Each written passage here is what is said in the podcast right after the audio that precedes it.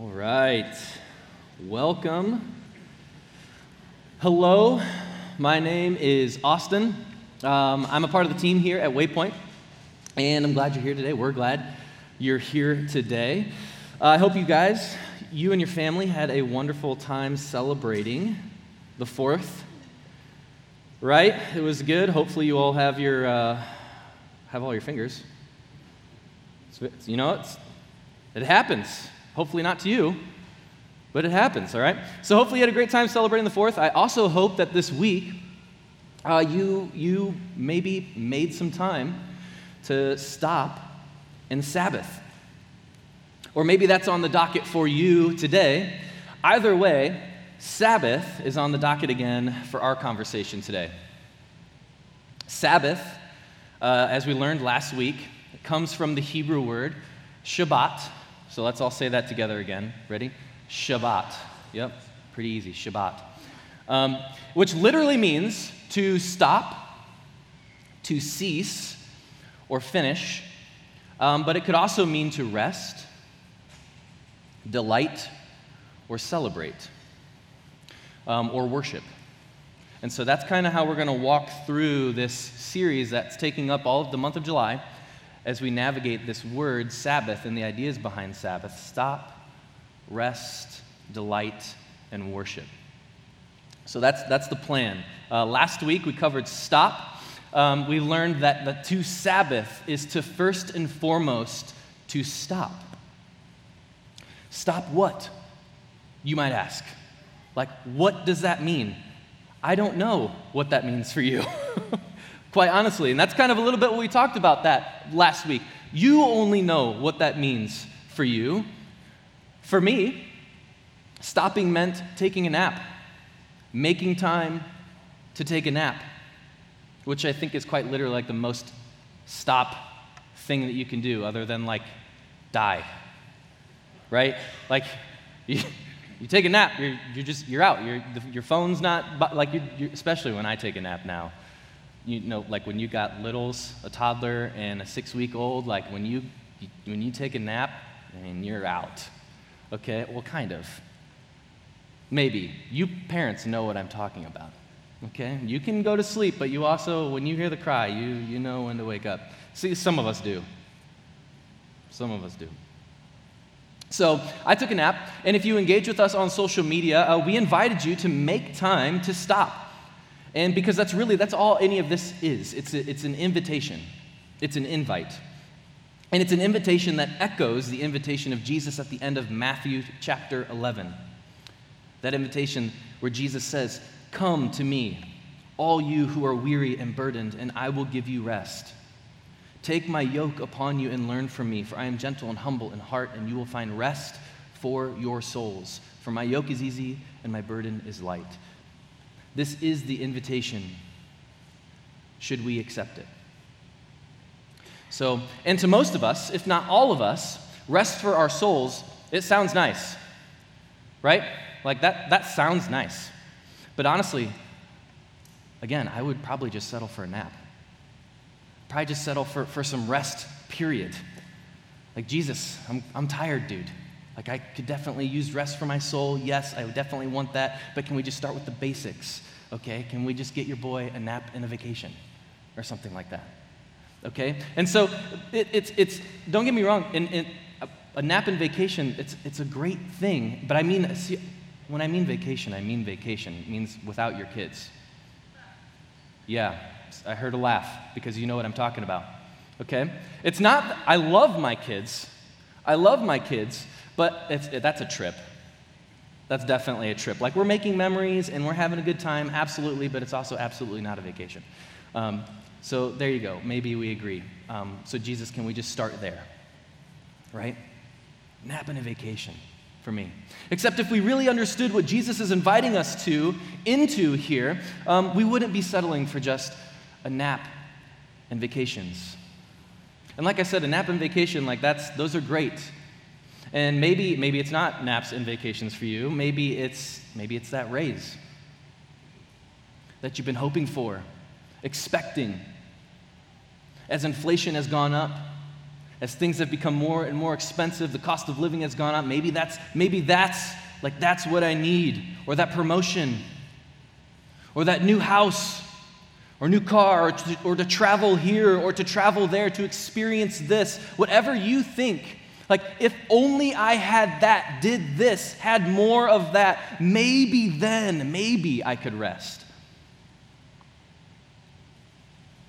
Except it wouldn't be enough. It would never be enough. We would still be restless. I asked this question last week Are you tired? Because most of us are. Studies show that three out of five Americans admit that they are more tired than they have ever been. That's why it's no surprise when you ask someone how they're doing and they respond, Oh, I'm, I'm good, just tired, right? You know, I'm good, just tired. And it's even less of a, a surprise when the response is busy. I'm good, but I'm busy, man. Things are crazy. Aside from being tired, we as a society are more busy than ever. And it's like one of those things where you're not cool unless you're busy. It almost feels like that, right? Like you're not cool unless you're just you're, you're always up to something, doing something, a part of something, volunteering, doing which by the way, if you volunteer here, thank you. We're really appreciative of that. But like we're just busy okay? And it's definitely not cool to be bored. You never hear anyone say, hey, how you doing? Just bored.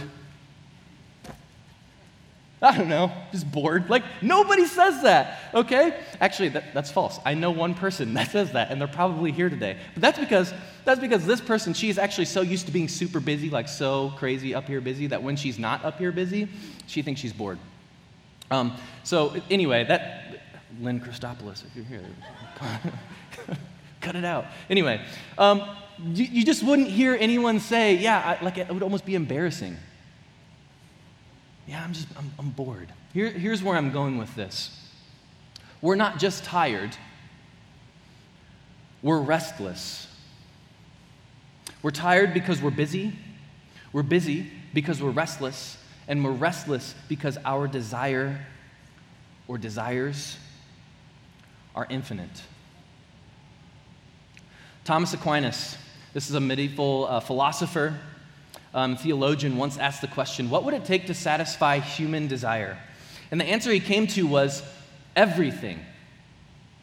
Everything. You would have to experience everything and everyone and be experienced by everything and everyone to feel satisfied, fully satisfied.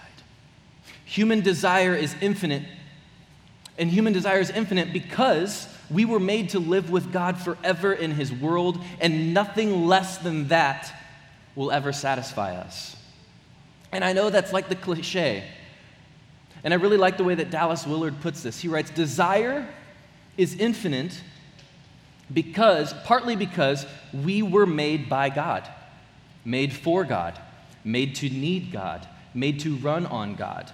We can be satisfied only by the one who is infinite eternal, and able to supply all our needs. We are only at home in God when we fall away from God. The desire for the infinite remains, but it is displaced upon things that will certainly lead to destruction.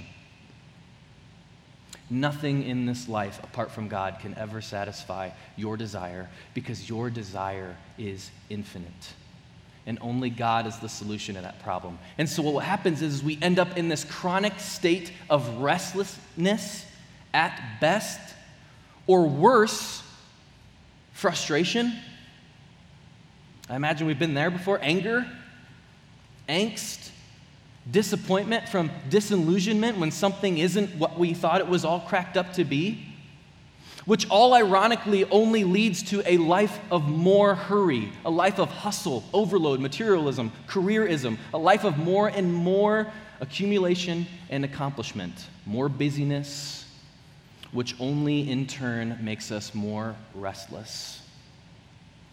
Then, just to throw gas on the fire since we're having such a great time this morning, um, add in, add in the digital marketing and advertising strategies of our day. The average person sees over at least, sorry, at least 4,000 advertisements in a day. If you were to Google that, like, what is the average person? What's the average advertisement? It'd be 4,000 to 10,000. So at least 4,000 advertisements in a day. And all of them, all of them are designed to stoke the fire of desire in your belly. Buy this. Do this. Eat this. Drink this. Own this. Go here. Go there. And on top of that, the desire that the, then social media creates as we subconsciously compare our own lives to the highly curated digital platform of influencers or even our own friends and family. Right? When our innate human restlessness, our infinite desire collides with the digital age and culture of accumulation and accomplishment that we live in, the result is an epidemic of emotional unhealth and spiritual death. Author and pastor A.J. Swoboda writes this about the times we face. Similarly, challenging times, or challenging, are the cultural realities we face in. Our 24 7 cultural conveniently culture, sorry, conveniently provides every good and service we want, when we want it, and how we want it. Our time saving devices technological conveniences, and cheap mobility have seemingly made life much easier and interconnected. As a result, we have more information at our fingertips than anyone in history, yet, with all of this progress, we are ominously dissatisfied.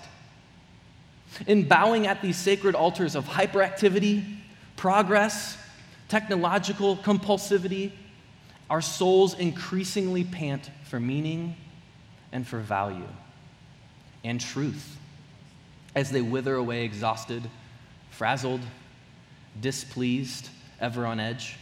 The result is a hollow culture that, in Paul's words, is ever learning but never able to come to a knowledge of the truth.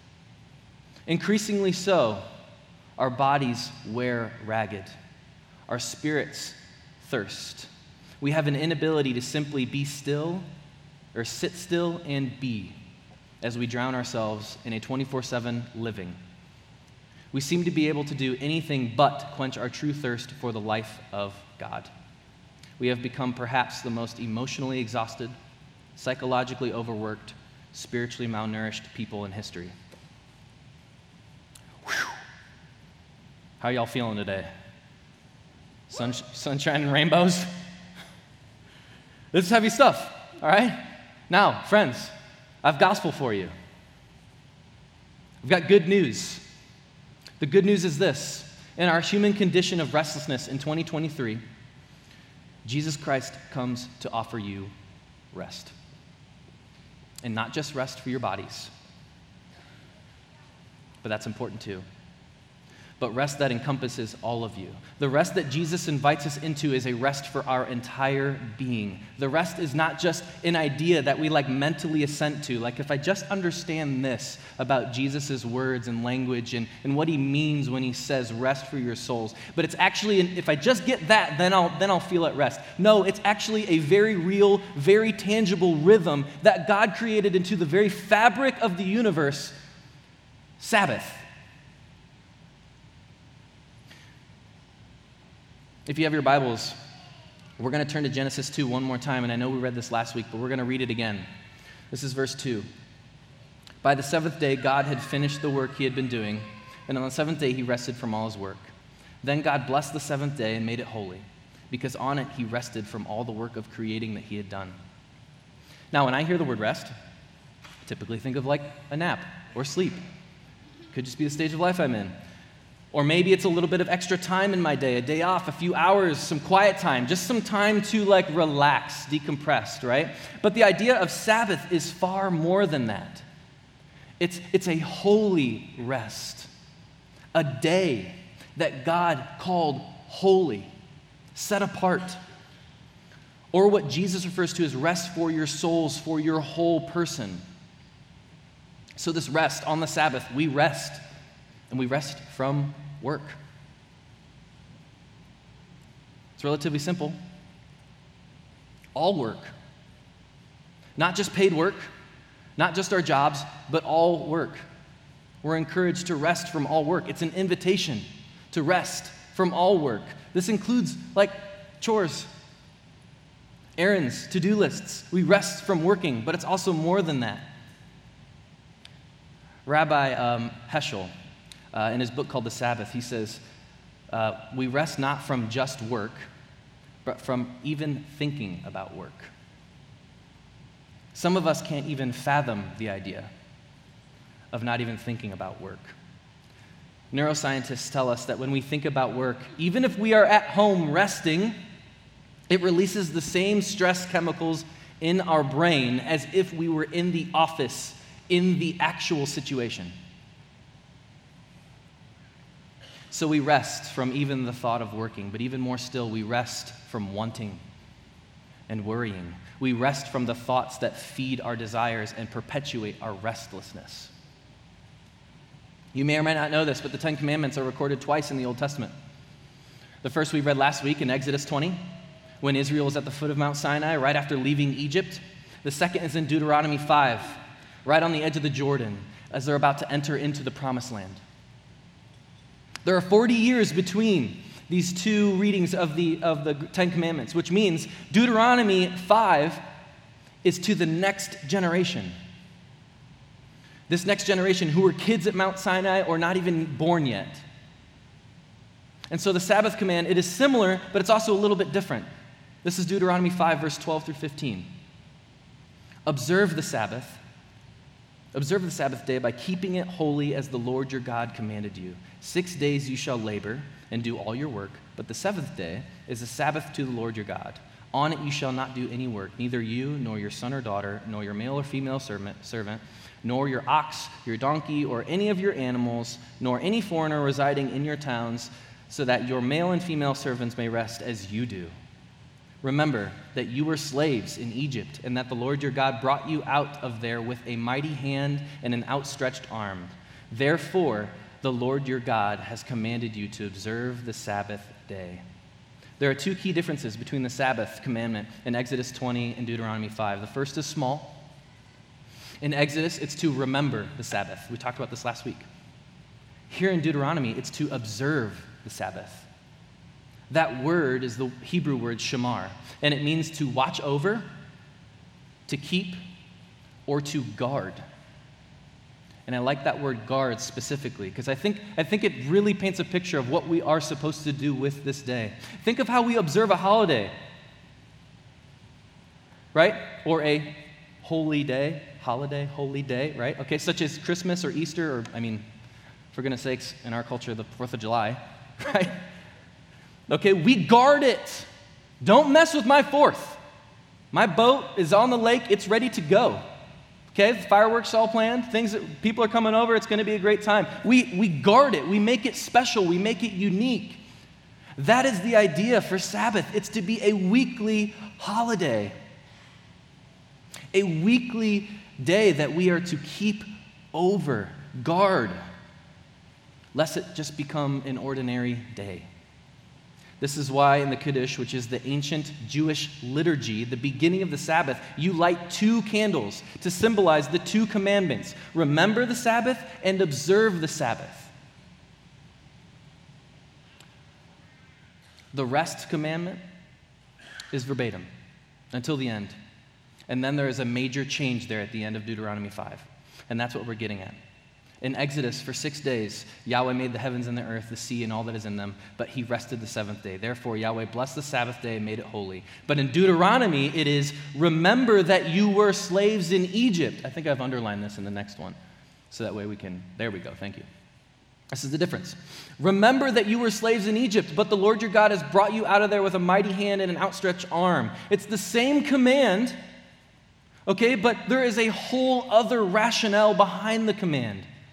In Exodus, the rationale is grounded in the story of creation, the rhythm that God established in the world at the beginning when He created everything to rest on the seventh day. And then in Deuteronomy, it's grounded in the story of liberation. You were slaves in Egypt, but you're not slaves anymore. In Exodus, Sabbath is about a rhythm, right? Stopping, and remembering. In Deuteronomy, it's also about resistance. When the command was given in Exodus, the people who were listening would have been fresh out of slavery.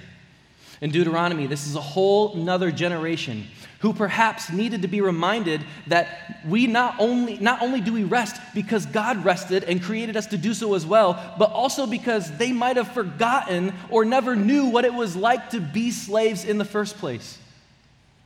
That in Egypt there was no rest. And now, rest is what comes as you are set free from God. So the command is to remember that you're not slaves anymore. You are in a new kingdom under a new king. There is no daily quota, no slave driver over your head. You're free to work and you're free to rest too. And you should do both. In 2023, we might not be slaves to Pharaoh, but I do believe that many of us are slaves to our culture. And while the Egyptian empire is long gone, I believe that the spirit of Egypt remains a spirit that feeds on our restlessness and desire for more. As a culture, we work more than ever before. Conservatives estimate that now we spend 10, 2 to 10 times more on goods and services than our ancestors did in 1945. Our homes are three times larger and full of twice as many things. The average home in America has over 300,000 items in it. And that's not just the rich, that's the average. Here in the US, there are 2.3 billion square feet of self storage space. That's something like 7.3 square feet for every person in our nation. Meanwhile, many people all around us, hiding in plain sight and possibly sitting right next to you or in the same room as you right now, are barely able to put food on the table. And it's so easy just to get sucked into the culture, to feel like you have to work those extra hours just to get ahead, like you have to reach a certain standard of living just to be happy. You have to own this. You have to just do that. You have to have this. But it doesn't have to be that way. That is why Sabbath rest is an act of resistance. It's an act of defiance against Pharaoh and his empire. It was then and it is still is now today. It's a way of saying with your body, enough. Enough. Enough work. Work is a good thing. It's a great thing. We should work. We were made to work, just like God worked. But it is not the thing. Enough stuff. Stuff isn't bad. But most of us have more than enough. Sabbath is a way to break our addiction to accomplishment and accumulation. It's an invitation to just be still and just be. And to practice gratitude for what we have and enjoy the goodness of God in our lives now. This can be really hard to do. I think of my own context, especially with, with toddlers. They just want everything. There's a, there's a, a book we read, um, and I'm, I'm now losing the blank of it. Um, anyway, on the back of the book, and so, I think some of the books have this, but on the back of the book is all the books that you don't have, right? So you've got this one. This is a great book. Okay, it's Adam Raccoon. It's an Adam Raccoon book. I don't know if you're familiar with that, but it's, they've got fun little stories about you know, this lion that's a God character. And anyway, not to riff off of C.S. Lewis. Here we go. On the back of the book, it's got all the books that you don't have, and almost every time we're done reading, you know, we get to that point, she's almost excited to flip to that point. And she goes, For Christmas, Dada? I'm like, Sure. I like reading these books. But it's like, it's like, can't we just enjoy the end of this book? She's so quick to just flip to the end of the page. Like, for Christmas? Ask mama for Christmas. So I get it.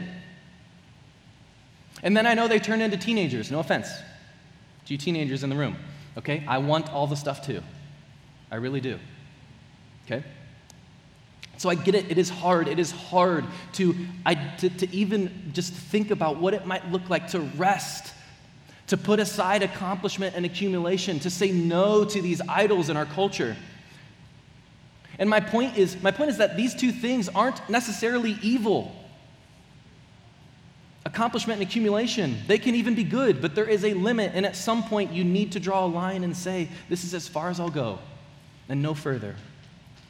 I do not need to work more hours. I do not need to make more money. I do not need a new car. I do not have to have the perfect grade or the perfect body or the perfectly clean house with the perfectly manicured landscape.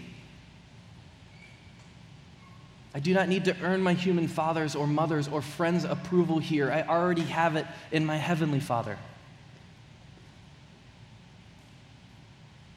We remember. We remember on this day. We remember that Pharaoh and his army are at the bottom of the Red Sea. That I am free. That I have all I need to thrive with God in his world and that I am a part, I'm invited and a part of a new kingdom now with a new king. However, the culture that I am surrounded by, Sabbath will be an act of resistance. It is countercultural, which means when you practice Sabbath, you will feel resistance. There will be an external resistance the culture around you is a Sabbathless, rhythmless, hollow out your soul culture. To Sabbath is going to require intentionality. It's going to require preparation, which is one of the main reasons I think people are kind of intimidated by Sabbathing because we know it's going to take work in the week. Probably six days of it. It's going to take intentionality, preparation, and determination to go, go against the culture that we live in to live differently, to be holy, and to be set apart. And this is not easy. Because what you are standing against is what the Apostle Paul refers to as the principalities and powers in Ephesians dark spiritual powers and forces that are anti Sabbath. And yet, through Sabbath, we defy these powers. We resist and we align ourselves with the God of the Sabbath, the God of rest. There will also be an internal resistance inside of you Egypt isn't just around us, it is in us. To Sabbath, to rest, we have to resist the internal dynamics of restlessness in our fallen heart, in our flesh. Things like greed, envy, discontentment, anxiety, addiction. There is a tug of war inside of us. We feel a pull towards Jesus and His way, a genuine desire to be in relationship with God, to feel that, to know God intimately, to find rest for our souls. But we also feel a push away from Jesus and his way, a reluctance, a reluctance to give up our autonomy, our self will, and surrender to him. The idea of Sabbath might sound relatively simple, right? Stop and rest. Easy enough, right? But actually, practicing Sabbath is not easy. It's going to take preparation, intentionality, and it will take discipline. And this isn't about like making a set of rules and making sure that you follow those rules or else. More on that next week. But this is about doing our part to accept Jesus' invitation to his yoke and rest. Rest for our souls. Sabbath. Sabbath rest is our secret weapon against the struggle, against the powers that we face today an entire day to remember who God is, what He has done, who you are, that you are enough, what you have is enough, that goes against everything that 4,000, 10,000 ads that you just saw that day. Everything that you see on social media that you're tempted to compare yourself towards. We need this day. So remember, when you face those internal and external forces that are anti Sabbath, resist. Resist and remember you are not a slave anymore. God is king, but he is nothing like Pharaoh. He is a Sabbath keeping, Sabbath commanding God. Jesus calls himself the Lord of the Sabbath, and he's offering you rest for your souls. The question is, Will you resist? Will you choose to accept his invitation to rest?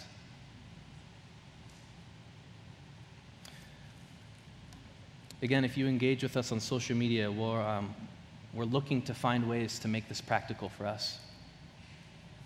If you are interested in finding ways to integrate Sabbath into your life, um, we hope you join us. Again, it's, it's an invitation. It is. It's absolutely an invitation. Jesus invites you to it. Will you choose to resist? If I could, I'd like to pray for us now. Band, you guys can make your way on stage as well.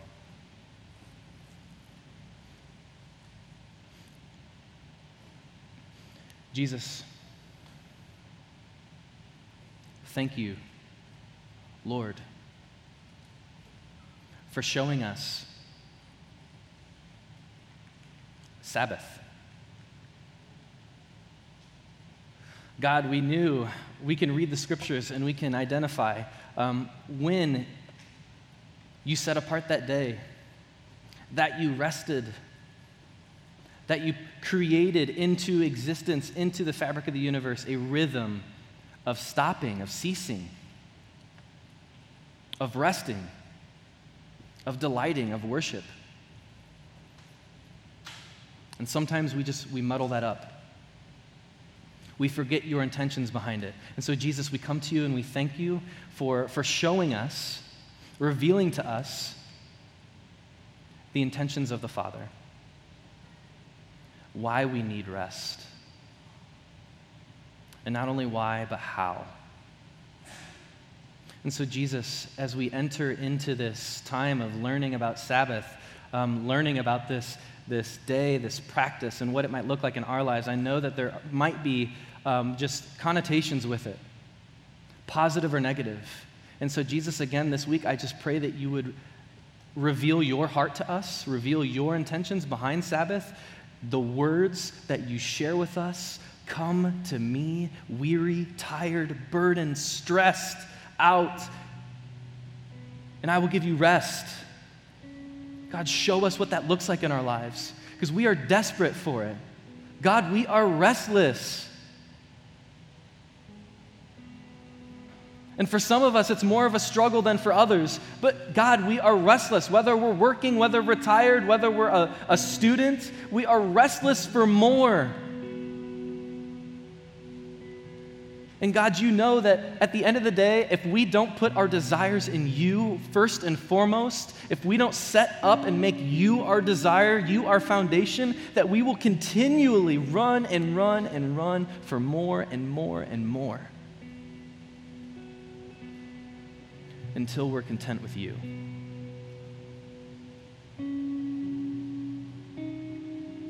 So, God, Come alongside our restless and weary souls. Show us what it looks like to rest.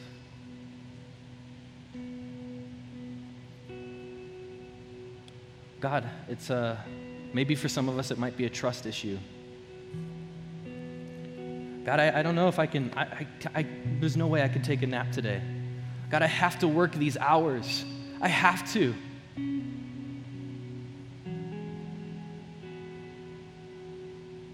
God, I just, again, I, I just pray that you would reveal to us your intentions behind this rest. Show us how to rest. Show us what it looks like. And God, help our unbelief. May we trust you more. Instill in us a trust in you, Father, that brings us into your presence, into your comfort, into your care, maybe out of our comfort zones but into the comfort and rest of your presence. God, we love you. We thank you for this time this morning together as a community. And we praise you, Jesus, above all else. It's in your name we pray. Amen.